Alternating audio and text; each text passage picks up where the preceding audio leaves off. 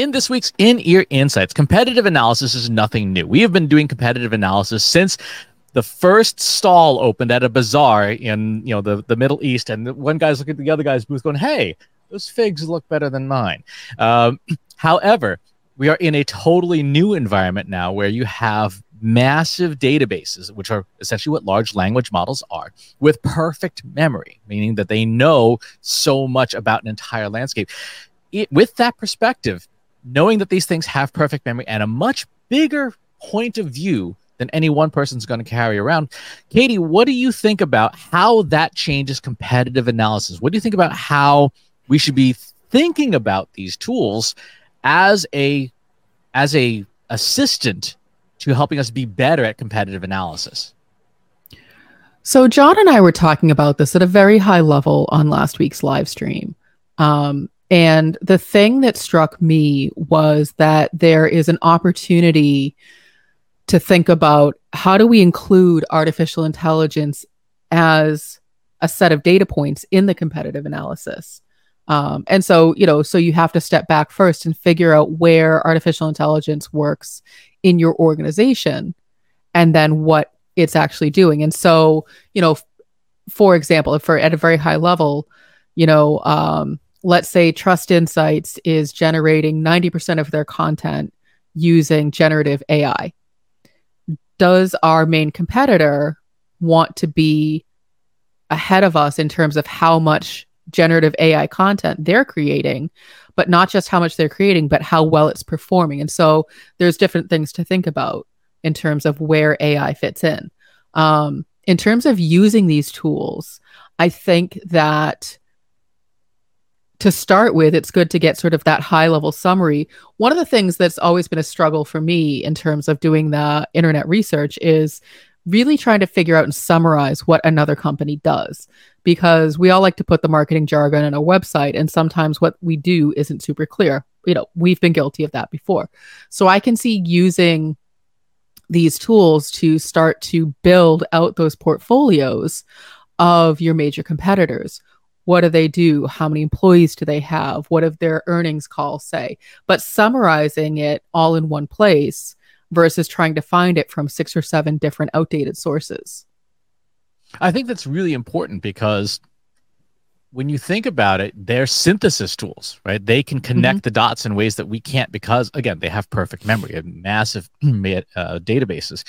And so one of the things that people struggle with competitive analysis is saying, well, what is the unique selling proposition of a company? And if you were to distill down, say, a company's LinkedIn posts and a company's uh, website content, or at least the you know the major page content thing, you could potentially get a distilled competitive statement mm-hmm. that would articulate their unique selling proposition and then you would perform the same exercise for yourself and say well how do these two things compare like are are we differentiated? And then also ask these tools, well, given these two things, A and B, how could we differentiate ourselves more? Uh, because again, part of the heart of competitive analysis is differentiation. Mm-hmm. Well, and I feel like first that comes from knowing your brand and your business. And so, what would you say, Chris, our the Trust Insights differentiator is? The main differentiator is that we we solve problems with a combination of a human perspective namely yours um, and a whole bunch of machines and in w- which is uh, very much my perspective. But we put these tools together in ways that other people don't know how to do because it's kind of like I, I, I always go to cooking analogies like yeah ed, a lot of people can make pizza. A lot of people can, you know, put together some dough and stuff like that. But not a lot of people, for example, can can if they had to repair their blender. And so if you're trying to make the tomato sauce for the pizza and you can't fix a broken blender, you got to go out and buy tomato sauce at the, at the store. And now your pizza is no different than anyone else's because you're buying the same stuff out of a jar that everyone else is. Whereas for a company like Trust Insights, like, yeah, we can fix that. We can augment it. We can change it. Uh, we can find using the 5P framework or user stories, the things that would differentiate our clients and then help them build the, the people the processes and especially the platforms that will accentuate those differentiators in a way that off the shelf software and maybe off the shelf consulting won't do. Mm-hmm. And I think that's interesting. Um, I like that analogy because that really helps explain. Um, because yeah, at, at our core, we make pizza. All of our competitors make pizza. It's how we approach the making of the pizza, how hands-on we are versus like, well, we bought a frozen pizza. Now we're going to resell it to you like at a marked up price. Here's your frozen pizza. Mm.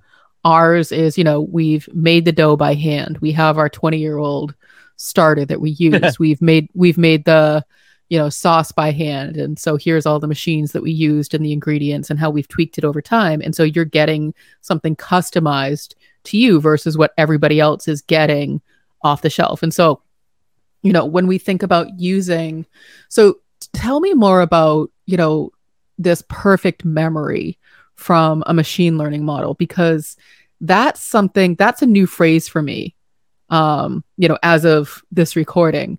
I haven't heard it described that way. So tell me more about what that actually means for someone who isn't in the in the large language model every single day. Perfect memory means that the, the the large models, particularly the very large models, like a GPT-4, for example, or a Llama 70B or a Claude 2, have so much information in them. They're they're they're these massive libraries of probabilities. And when you have near certain probabilities, there effectively are memories. So for example, if I say, I pledge allegiance to the, what's the next word? Barracuda. Flag. the more the more probable something is, the more it functions like a memory right? Um, so if you if you remember i know your, your average american re- reflexively can't help but say flag in a lot of those circumstances right? If i say god save the depending on your age and generation you'll, you'll say god save the queen or god save the king. Most people still say god save the queen. Um, again just reflexive just it just happens because it's a, it's a memory and that memory is based on statistical probability. We've seen it so many times. We've heard it so many times that we remember it like that machine learning models, especially large language models, have the same recall ability, right? If I say, tell me what you know about trustinsights.ai to Claude 2, it's seen enough of us and heard enough uh, about enough of us that it can recall reasonably accurately who we are and what we are. Now, expand that to essentially the public internet, which is what a lot of these, these models are trained on because of this, they have the ability to recall with exceptional precision any of these statistical distributions. So, you know, in the context of competitive analysis, they know us, they know our competitors, they know adjacent companies, they know companies all up and down our supply chain, and they can recall those details without having to go out and search for them because it's in the statistical matrix that makes them up. Yes, sometimes they get it wrong, the hallucinations, right? Where, where they just make things up. But for the most part, and, and this has become more and more the case as these models get better and better, they have that perfect instant recall without having to go out and get more data. And that's what this we, we mean when we talk about perfect memory for a large language model and why they're so valuable for competitive analysis because because the tool doesn't have to go out and gather up stuff it already knows everything about a space you can ask it very complex questions about competitive analysis like what's the the what's the differentiator in the unique selling proposition for this company versus this company with enterprise customers? And it can tie all those individual data points it knows together and give you a coherent answer. Which makes sense. And i think that that's an incredibly useful use case for these tools. My question is what happens when the data changes? So for example you know, God Save the Queen versus God Save the King. Like that's a change that happened recently. So, how often are these perfect memory models catching up? Conversely, what happens if, you know, Trust Insights decides, you know what, we're going to stop offering data solutions, we're going to start offering Blender solutions, but we haven't put that on our website. How does this perfect memory model know that we've made that change? It doesn't, right? It doesn't right now. It, it, it doesn't right now any more so than our audience would, right? If our audience still remembers us as that data company, like, oh, okay, we need to do a rebrand. And and you know, the same things we do to communicate to people, you have to communicate to machines. So you would have to go do press releases, have to go be a guest on podcasts. Hey, we're now a we're now a pizza company. Um, the models themselves change based on the frequency of updates that the the model maker chooses to to put out mm. there. Um, so, for example, GPT-4 still has not been updated since September 21. So it's coming up on two years old right now. Claude 2 is much newer than that. Claude 2 is tuned as of January 2023. So it has a, a more or a newer, uh, you know, sort of memory.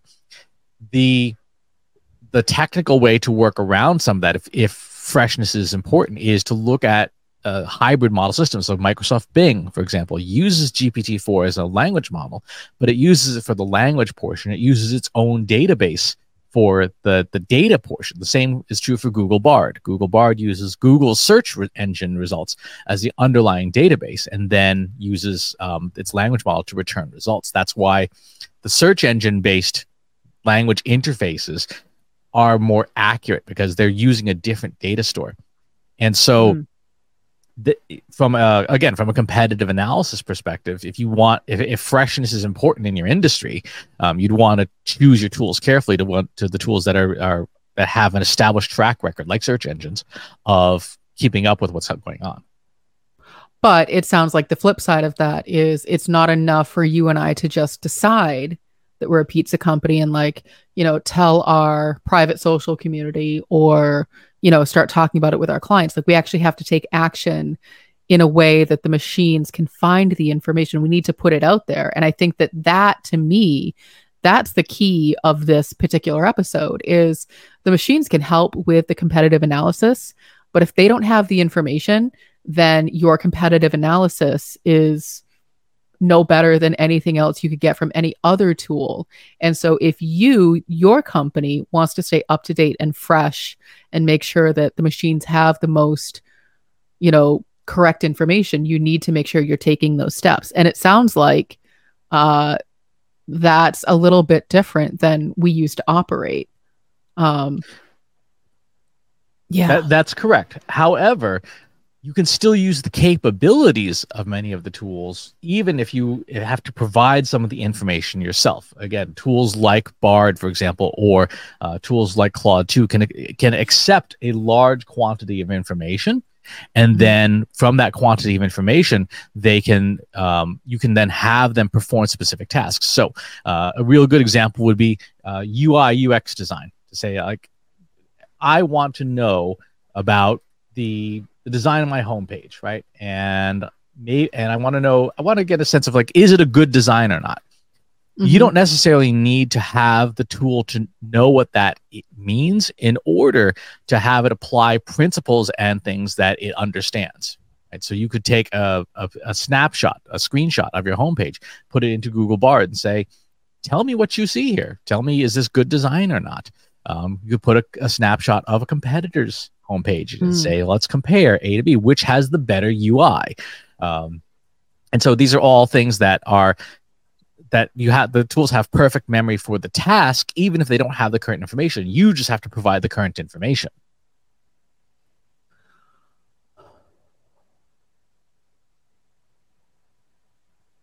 I'm wondering. So, you know, when you say, when you ask the tool, like, is this a good design? that feels pretty subjective. Would you need to go deeper and define what? Okay, so that was just for the sake of example. Um, for those listening, Chris is nodding his head. Yes, you would need to go deeper to define what good means. Uh, does mm-hmm. it meet, you know, UX standards? Does it meet like the ADA standards? Does it meet, you know, whatever? Or compared to my competitor's website, uh, where do they have advantages? Is are their calls to action easier to find? You know does their website more clearly define what they do?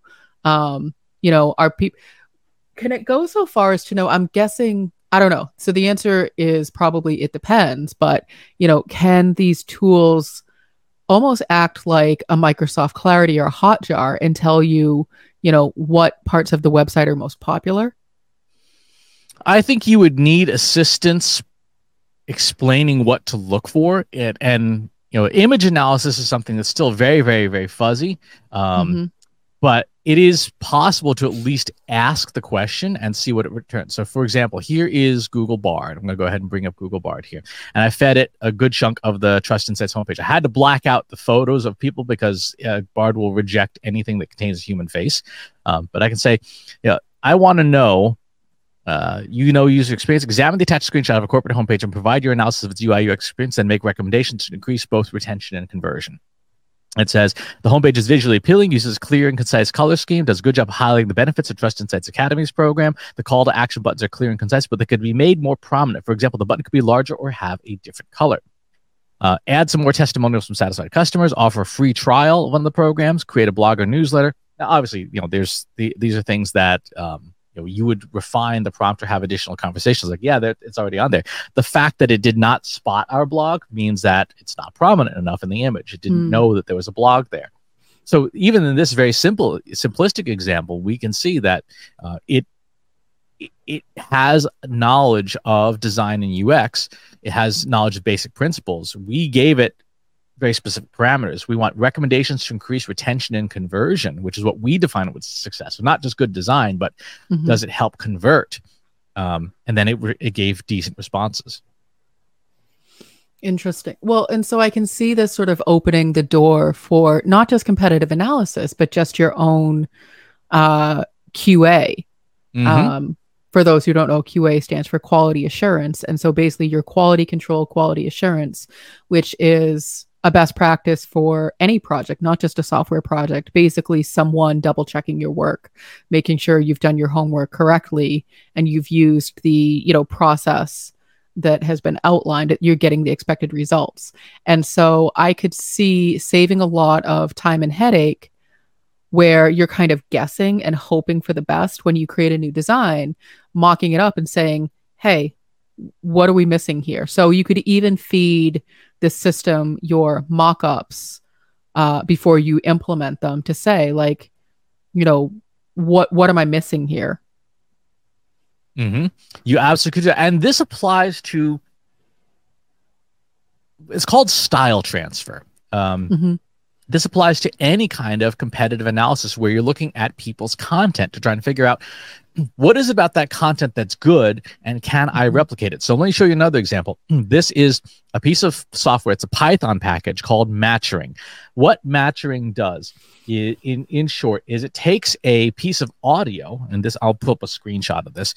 Uh, it takes a piece of audio and it's uh, so this is a, Uh, one piece and then here is a reference piece right the, which is uh, a, a, a different song and then here is it takes the your source piece looks at the reference piece and says okay i'm going to apply the same style of mastering to this audio to make it sound like the reference piece right? So i can now to, if i like the sound of hey like how a taylor swift song sounds i can copy the style of it without but with my own music my own instruments my own composition. So it's not copying uh, the physical notes it's just copying the, how it how it sounds in the ear that's an example of style transfer if you were to if you were a Twitch streamer or you know any live streamer or uh, uh, any other podcaster, maybe you saw something on NPR's Fresh Air.